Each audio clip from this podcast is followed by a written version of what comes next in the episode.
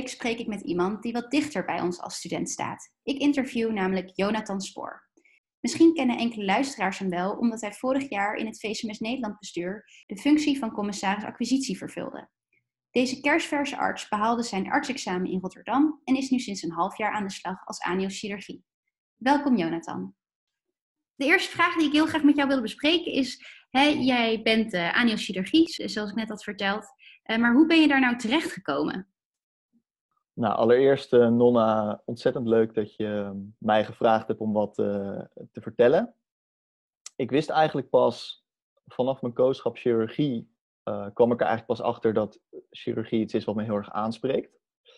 Ik ehm, had dus eigenlijk ook nooit mijn loopbaan erop gericht om iets met chirurgie te gaan doen.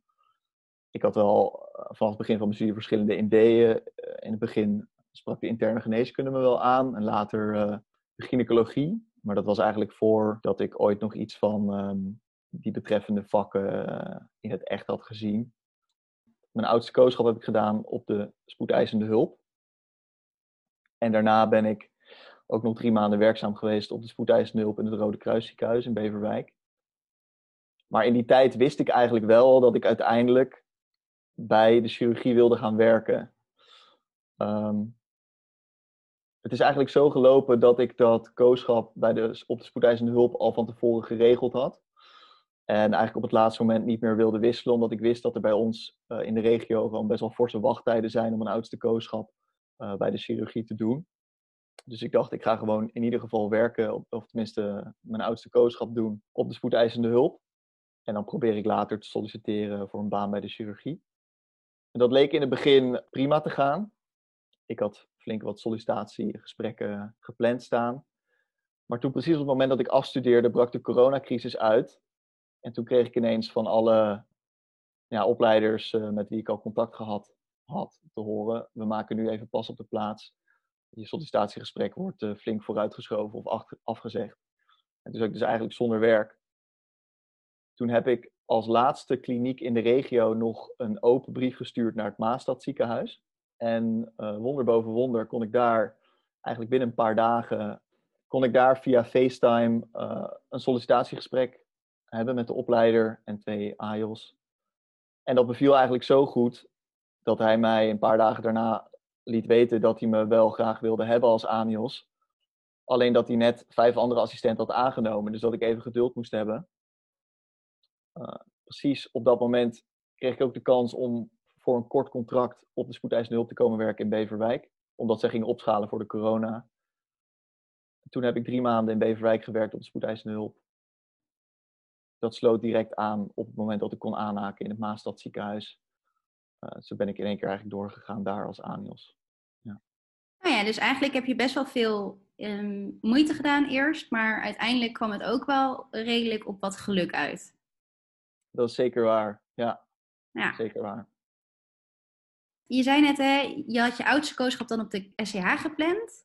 Vanaf wanneer ben jij je dan gaan richten op de chirurgie? Heb je er rekening mee gehouden met je plannen van de rest van je kooschappen? Nou, ik had één keuzekooschap General Surgery gedaan in Schotland. Maar verder heb ik um, mijn kooschappen er eigenlijk niet echt op afgestemd. Ik wist wel dat ik het ontzettend leuk vond. Maar ik had dat SEH-kooschap al geregeld. En ik wist dat dat ook een plek was waar je lang op moest wachten. En ik dacht, het is nu waarschijnlijk toch te laat om nog een oudste kooschap zonder heel veel wachttijd te regelen in een ziekenhuis in de buurt. Dus nu heb ik dat gewoon laten staan.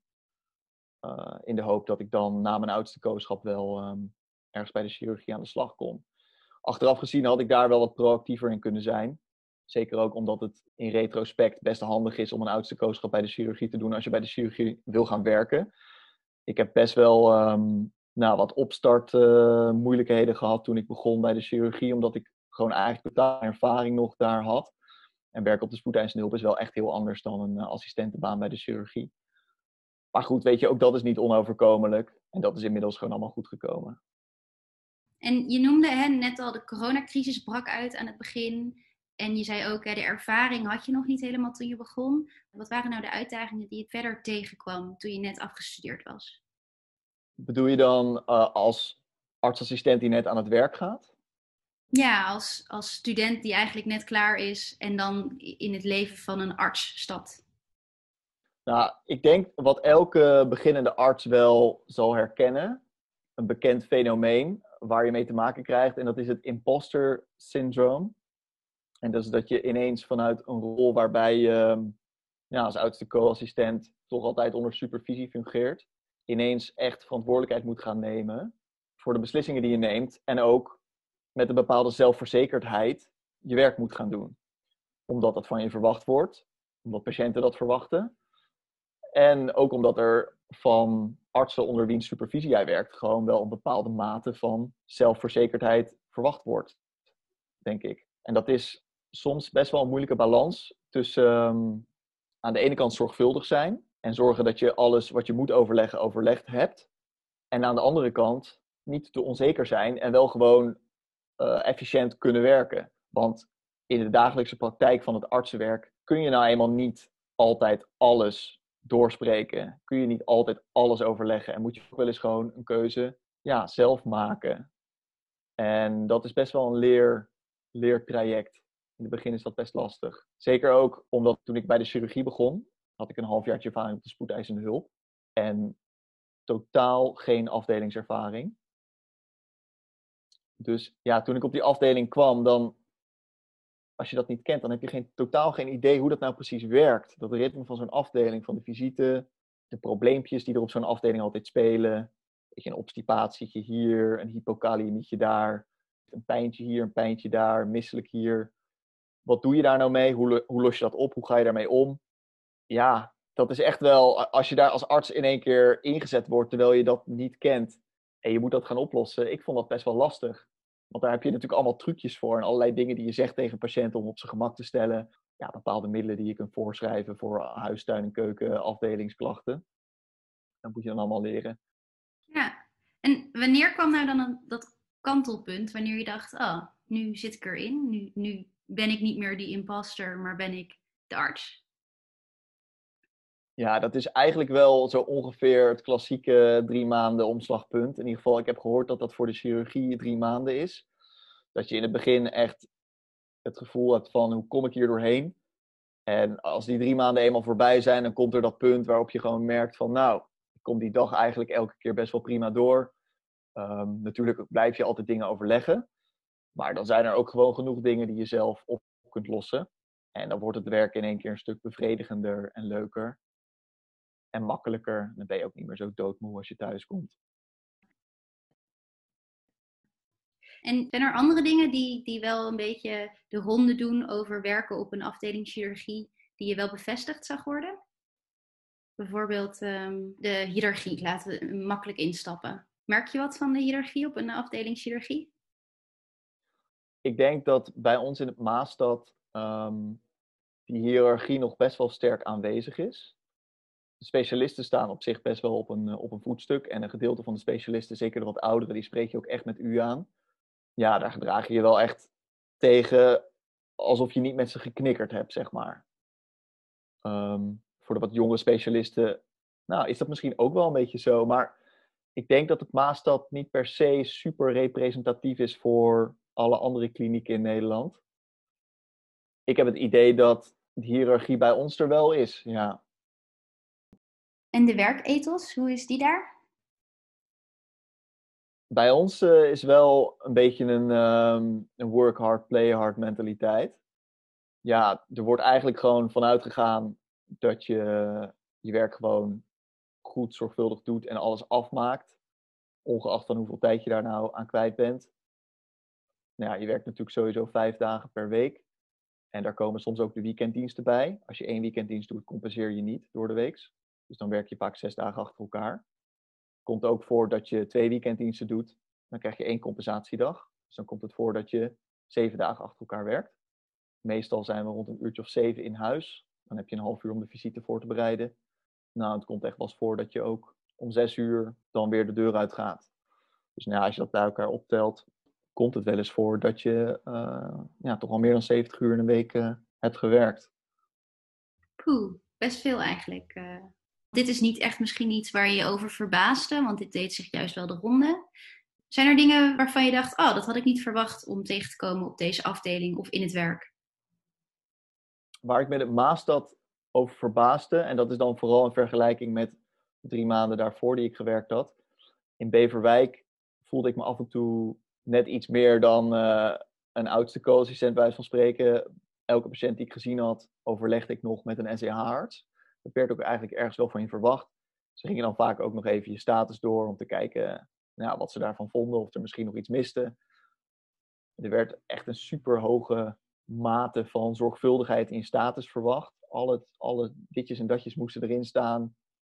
Bij wijze van spreken schreef je meer op aan dingen die je niet had gevonden, dan dat je opschreef aan dingen die je wel had gevonden. En op de werkplek waar ik nu zit, is daar wel echt veel minder aandacht voor eigenlijk. Je werkt best wel heel erg zelfstandig. Ik heb eigenlijk nog niet één keer meegemaakt dat mijn status uitvoerig werd gecontroleerd. Je krijgt echt veel vrijheid in het werk wat je doet. En dat brengt ook best wel een forse verantwoordelijkheid met zich mee. Je kunt gewoon zelfstandig werken. En er wordt van jou zelf verwacht dat je supervisie vraagt op het moment dat jij jezelf niet bekwaam acht om iets te doen. Wij runnen als artsassistenten ehm, de spoedeisende hulp ook. Er zijn geen SCH-artsen. Er is overdag één AJOS, die dan in principe de hele uh, eh, SCH superviseert. Maar het komt ook wel eens voor dat die AJOS er niet is en dat jij als ANIOS dus de complete verantwoordelijkheid draagt. Dan ben jij als enige op de vloer de coördinerende arts van de chirurgie voor de chirurgische patiënt op de SCH. En dan is er wel een, een, altijd een superviserende AIOS op de achtergrond, maar die is niet op de SCH aanwezig. Ja, dat is een situatie die ik in Beverwijk ondenkbaar had geacht. Maar hier doen we het en het gaat eigenlijk altijd goed. Als je maar goed de inschatting maakt wanneer je supervisie nodig hebt en wanneer niet. Nou ja. Hoe is het nou met de andere ANIOS'en? En de andere AJOS'en op jouw afdeling? Hoe ga je daarmee om? Nou, bij ons merk je wel dat de AJOS, een aantal daarvan zijn heel erg down to earth. En de wat meer laatstejaars AJOS, die eigenlijk al bijna chirurg zijn, daar merk je toch ook wel van dat ze zichzelf net even iets distancieren van van de ANIOS. En dat is niet op een, op een vervelende manier of zo, maar dat, je merkt dan toch een beetje dat verschil in ervaring. Maar ja, met, met de rest van de, van de ANIOS, wij hebben in het Maasland echt een ongelooflijk leuke, leuke groep. Waar je ontzettend mee kan lachen. Ik, ik had me van tevoren wel eens laten vertellen dat je in sommige ehm, sommige ziekenhuizen ook een beetje een ellebogencultuur kunt hebben. Dat mensen elkaar de loef proberen af te steken of elkaar werk in de schoenen proberen te schuiven, zodat ze dan zelf naar elkaar kunnen of iets dergelijks. Ik heb dat zelf eigenlijk niet meegemaakt. Je merkt bij ons echt dat, dat we een team zijn en uh, mensen ook gewoon voor elkaar in de bres springen en voor elkaar werk overnemen. Het is eigenlijk bijna altijd op vrijdagmiddag um, dat we gewoon blijven hangen om te borrelen. En dan staat er ook gewoon een koelkast uh, in het stafcentrum uh, bij ons waar uh, de krattenpils in staan. Ehm, we gaan daarnaast, ja, toen het nog kon, coronatechnisch, gingen we ook um, dan vaak na die vrijdagmiddagborrel nog even met z'n allen de hort op. En dat is ook wel een aspect eigenlijk van, van mijn werk, wat het ontzettend leuk maakt. Dat maakt of breekt je werkplek denk ik ook echt een leuk ja, team. ik kan me voorstellen dat als je team niet leuk is, dat zoveel werken, dat het, dat het echt een straf kan zijn, inderdaad. Ja, ja, dat begrijp ik wel. Zijn er anios die anios chirurgie zijn en die geen chirurg willen worden? Nou, bij ons in de groep zitten er best wel wat die plastisch chirurg willen worden. En we hadden er een die huisarts wil worden. En die is eh, recentelijk uh, aan een nieuwe baan begonnen in het verpleeghuis. Verder wil eigenlijk wel uh, iedereen chirurg worden, nu bij ons. Ja. En wat is nou het leukst wat je vindt aan je werk nu? Ja, het, dokteren zelf vind ik gewoon ontzettend leuk. Dus natuurlijk is het leuk om op de polyklinische verrichtingen zelf uh, kleine chirurgische ingrepen te doen. Maar ik denk over het hele spectrum van het werk wat ik doe, Dus zowel afdeling als polykliniek, spoedeisende hulp. Uh, nou, toevallig doen wij uh, als artsassistenten in Maastad ook uh, zelfstandig de proctopolie, dus de rubberbandligaties. Eigenlijk in al het werk wat je doet, dat je merkt dat je bepaalde problemen kan categoriseren, kan herkennen en een juist behandelplan kan maken. En daarin gewoon zelf echt als een dokter, bij wijze van spreken, leert om zelfstandig ook beleid te maken. En dat je ziet dat het, ziet dat het werkt. Dat is iets wat me ontzettend aanspreekt. Als je jongste assistent bent, dan heb je vaak de, bij ons dan de EH-poli. En dat, zijn, dat is de poli waar de patiënten terugkomen die op de spoedeisende hulp zijn gezien. En als je merkt dat je eigenlijk zo'n heel polyspreekuur kan doen, nou, met soms best wel serieuze pathologie. Want je vist er soms nog wel eens een gemiste scaphoïdfractuur uit. Of je moet soms een keer een, um, een ontstoken geraakte wond weer openen. Nou, best wel zo'n soort serieuze um, chirurgische uh, behandelingen, dat je die zelfstandig kunt doen, zonder daarbij altijd weer supervisie te moeten vragen. Omdat je gewoon ja, jezelf bekwaam begint te voelen om de juiste diagnostiek aan te vragen en de juiste behandelplannen op te stellen. Dat is wel iets wat echt ontzettend leuk is. Dat je merkt dat je die groei hebt. Ja, het lijkt me ook wel echt heel tof om te ervaren. Kan je ook wat vertellen over de meest indrukwekkende ervaring die je opdoet? Of die je hebt opgedaan tijdens je werk? Nou, wat natuurlijk elke aniochirurgie als puntje bij paaltje komt het mooiste vindt, is natuurlijk mee aan tafel gaan en mee opereren. Nou is dat in principe niet een kerntaak van je als je aniochirurgie bent. Maar de operatiekamers zijn natuurlijk feitelijk het terrein van de uh, chirurg in opleiding, de AIOS. Maar als je zelf tijd over hebt, als er leuke operaties zijn, dan ben je altijd welkom, in ieder geval in ons ziekenhuis, ben je altijd welkom om aan te sluiten. En als je een beetje geluk hebt, als je het goed plant, dan kun je ook vaak mee opereren. Zo heb ik al best wel vaak ontzettend leuke operaties um, mee kunnen doen. Het gebeurt vaak genoeg dat er in de dienst iemand komt met een perinaal absces, waarbij je eigenlijk de hele procedure onder supervisie van een AIOS zelf mag uitvoeren, bijvoorbeeld. Dan kom je ook in het operatieverslag als de eerste operateur te staan. En het gebeurde recentelijk nog dat ik binnenkwam lopen bij een um, radicaal gemodificeerde mastectomie met oxoclear, toilet. En dat, ze, dat er tegen mij gezegd werd, oh ja, ben je er eindelijk? Uh, trek snel een jas aan en kom aan tafel staan. En toen bleek dus dat ik net op het moment was binnengelopen dat eigenlijk uh, nou, iemand anders die verwacht werd aan tafel zou komen. En toen heb ik dus meegeopereerd daar in plaats van iemand anders. Um, nou ja, dat maakt dan wel je dag natuurlijk super mooi. En ik had afgelopen weekend tijdens de dienst, dat moet wel een van de vetste dingen zijn die ik uh, tot nu toe in mijn vak heb meegemaakt. Een half uur voor het einde van mijn dienst kwam er een patiënt binnen met de aanmelding bedreigd been beiderzijds. Nou ja, nou heb je wel vaker gekke aanmeldingen, maar hierbij dacht ik natuurlijk bij mezelf van dikke lul, dit is onzin. Dit, dit heeft die, die huisarts of die ambulance gewoon verkeerd gezien. Maar toen ik die patiënt ging zien, toen had hij dus inderdaad echt de kenmerken van een bedreigd been aan allebei de kanten. Geen pulsaties, bleek, geen gevoel, verminderde motoriek. Dus toen snel een, um, een CTA gemaakt. En toen bleek hij een occlusie een occlusie van zijn abdominale aorta te hebben, beginnend ongeveer 10 centimeter onder de arteria renalis, tot in zijn beide arteria iliaca. Wat heftig. En toen? Toen um, moest die patiënt in principe gelijk geopereerd worden. En omdat mijn dienst erop zat, heb ik aangeboden om mee te gaan. En toen mocht ik daarbij natuurlijk aan tafel. Maar het mooie was toen we aan het opereren waren dat de AIOS werd weggebeld voor een schotwond op de SEH wat mij de facto de tweede operateur bij een aortabroekprothese maakte. Een van de gaafste operaties um, die je kan zien.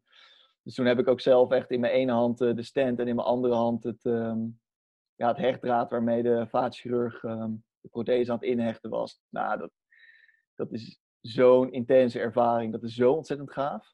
En dat kan je allemaal zo overkomen als je chirurgie wordt. Echt, echt heel mooi. Echt een toffe ervaring. Is dat ook hoe jij uh, later wil zijn? Zo? Hoe je je toen voelde? Als in dat ik als die vaatchirurg wil zijn? Of dat acute werk? Of wat bedoel je daar precies? Dat acute werk. Het, het gevoel wat je kreeg toen je daar aan tafel stond. Is dat hetgene wat je wil vasthouden?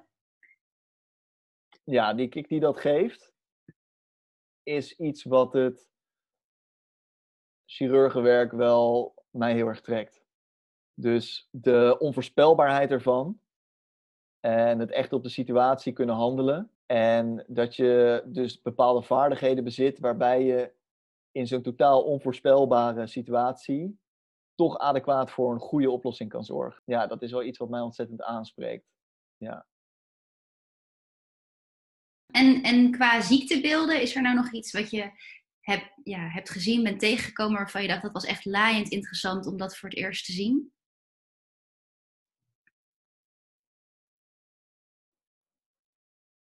Nou ja, ik denk dat iedereen die chirurgie mooi vindt, ehm, zeker als je net begint in het vak, dat je toch altijd wel van de wonden heel erg onder de indruk bent. Dat de wonden gewoon uh, gaaf zijn. Dat is echt iets typisch chirurgisch. En ik had dat, ja. Voorheen, je ziet op spoedeisendhulp natuurlijk wel wonden en je hecht ook wel. Maar ja, wat ik bijvoorbeeld ook heel leuk vind is als je op de spoedeisende hulp wonden gezien hebt en behandeld hebt, dat je die vervolgens dan op je eigen poli ook terug kan zien. En dat je het, het beloop kan zien. En dat is, dat is wel iets wat dan bijvoorbeeld mijn huidige baan stukken leuker maakt dan mijn vorige baan, waarop je eigenlijk alleen maar op spoedeisende hulp eenmalig iemand ziet. En vervolgens gaat een ander ermee aan de slag. Dat je dat nu ook kan vervolgen. Ja, de uitkomst van je eigen handelen kan zien. Leuk. Ja. ja. hey, uh, wij kennen elkaar wel langer dan vandaag. Je hebt een uh, jaar lang voor Veesmus Nederland de acquisitie uh, binnengeharkt. Is er nou nog iets wat jij geleerd hebt vorig jaar, waarvan je denkt, nou, dit is wel nuttig, dit kan ik gebruiken in mijn leven als aniochirurgie? Nou, wat binnen, sowieso binnen ons ziekenhuis, maar ik denk eigenlijk binnen bijna elk medisch vak gewoon ontzettend belangrijk is, is dat je kort, bondig, compleet en duidelijk iets kan presenteren. En dat je ook het podium durft te nemen om iets te presenteren. Dat je ook ja, daarbij ook een, zeker, bepaalde zelfverzekerdheid aan de dag kan leggen. En dat is iets wat ik met het doel van acquisitie wel echt geleerd heb en nou ja, beter in geworden ben. Ik moest natuurlijk dan uh, richting bijvoorbeeld vertegenwoordigers van bedrijven kort uitleggen op een zo aantrekkelijk mogelijke manier wie wij waren, wat wij precies deden. En ook waarom het voor hem of haar interessant was om met ons in zee te gaan. En nou ja, als jij een drukke uh, chirurg even tussen zijn OK's door moet bellen, omdat je een vraag hebt over een patiënt op de poli, waar je zelf niet direct mee verder kan, dan is het ontzettend belangrijk dat je even kort kan uitleggen wat je gezien hebt, wat het probleem is. En bijvoorbeeld een aanbeveling kan doen voor beleid. En ja, het voegt wel echt heel veel toe aan je efficiëntie, maar ook aan je arbeidsvreugd. Als je dat gewoon goed kan. Want een drukke chirurg is daar ook ontzettend blij mee. Die zit er ook niet op te wachten om, als hij in zijn drukke dagprogramma gebeld wordt met een vraag, ja, dan eerst een heel lang verhaal te moeten aanhoren, waarna, die eigenlijk nog steeds niet precies weet wat nou het probleem is. Dus dat, ja, dat is iets wat ik zeker heb meegenomen uit uh, mijn werk als commissaris acquisitie bij VCMS. En, uh, en nu, na drie maanden Rode Kruis ziekenhuis en een aantal maanden Maastad ziekenhuis, ben je nu er dichterbij met wat je nou uiteindelijk wil? Want ja, aniochirurgie is nog niet het eindpunt. Nee, nee er zijn er weinigen die uh, hun hele carrière anios blijven, denk ik. Ik heb wel geleerd dat als je binnen een vakgebied als de chirurgie aan de slag wil, als je chirurg wil worden, dan moet je gewoon een plan hebben. En toen ik werd aangenomen bij deze baan, vertelde de opleider die mij aannam ook al tegen me van ja, wij houden er hier wel van als je ook zelf nadenkt over een plan om te komen waar je zijn wil. En ik denk als je dat niet doet, dan ga je er ook gewoon niet komen. Dus dat is sowieso belangrijk om naast je aandeelsbaan goed na te denken van, goh, hoe ga ik komen waar ik wil zijn? En ik heb het idee dat in de Randstad in ieder geval, dat toch vaak door middel van een promotietraject is. Als je chirurg wil worden, dan ontkom je er gewoon bijna niet aan. Um, dus dat zal ook voor mij, uh, waarschijnlijk het komend jaar, zal dat voor mij ook uh, in het verschiet liggen. Een andere optie is nog om naar het buitenland te gaan. Ik ken een aantal, een aantal vrienden van mij die dat overwegen of ook gedaan hebben. Je kunt naar Duitsland gaan, waar je eh, in principe, als je als anios chirurgie werkt, dan betekent dat dat je eigenlijk ook direct in opleiding bent tot chirurg. Het schijnt in Zwitserland ook makkelijker te zijn. Voorwaarde is dan natuurlijk wel dat je Duits leert spreken. En ook goed Duits om op medisch niveau te kunnen functioneren. Ik heb zelf familie in het Verenigd Koninkrijk. Dus ik beschouw dat ook wel als een optie uh, om chirurg te worden. Het is in het Verenigd Koninkrijk niet gebruikelijk om een promotie te doen voordat je in opleiding gaat. Dat werkt daar weer anders. Ze hebben iets wat Core Surgical Training heet. En dat is een vooropleiding van twee jaar, waarbij je vier keer een stage doet van zes maanden bij verschillende snijdende vakken. En als je Core Surgical Training afgerond hebt, dan ben je inmiddels ook uh, lid geworden van de Royal College of Surgeons. En dan kan je vervolgens doorsolliciteren voor een snijdend vak. Dus dat is ook nog een optie. En uh, een, periode dacht je nog na over de gynaecologie, zei je. Um, is dat helemaal verdwenen? Of, of zijn, zijn er nog steeds van die specialismes die wel grenzen aan chirurgie, die misschien ook nog in het verschiet liggen? Of? Nou, zeker met wat ik gezien heb um, bij mijn huidige ehm, baan, is de heelkunde wel echt mijn ding. Ik ga echt met ongelooflijk veel plezier naar mijn werk. Ik vind het echt fantastisch. Ik ga eigenlijk altijd met een voldaan, al is het soms natuurlijk ook met een heel moe gevoel, uh, naar huis. Dus ja, ik kan me eigenlijk bijna niet voorstellen dat ik iets anders zou doen en daar dan vervolgens uh, tevreden mee zou zijn. Als je nou terugkijkt naar toen je nog vijfde, zesde jaar was, je wist nog helemaal niet wat je wilde doen. Zijn er nou nog tips die je wil geven aan mensen die zich nu echt aan het oriënteren zijn en denken: ik weet gewoon niet wat ik moet doen als ik straks klaar ben? Nou ja, als je nou echt niet weet wat je wilt tijdens je studie, dan denk ik dat het geen enkel probleem is. Uh, ik denk ook dat artsassistentenbanen ontzettend leuke manier zijn om met bepaalde vakken in aanraking te komen. Ga eens een jaar bij de interne werken. Ga eens een jaar bij de chirurgie werken. Ja, zeg het maar. Ga eens een jaar bij de kindergeneeskunde werken. Um, er is echt geen man overboord als je, als je in je laatste jaar van je studie nog niet precies weet wat je wil ontzettend bedankt. Je zei net, het is uh, tijdens je studie geneeskunde best lastig om nou een goed beeld te krijgen van wat een aniels doet. Want je leert het pas als je bezig bent. Maar ik hoop dat de luisteraars toch wel een beetje meer een inkijkje hebben gekregen in, uh, in hoe het leven er na geneeskunde uit zal zien. Um, als, we, als ik jou over tien jaar spreek, waar zit je dan? Over tien jaar wil ik chirurg zijn. Lijkt me een mooie afsluiter.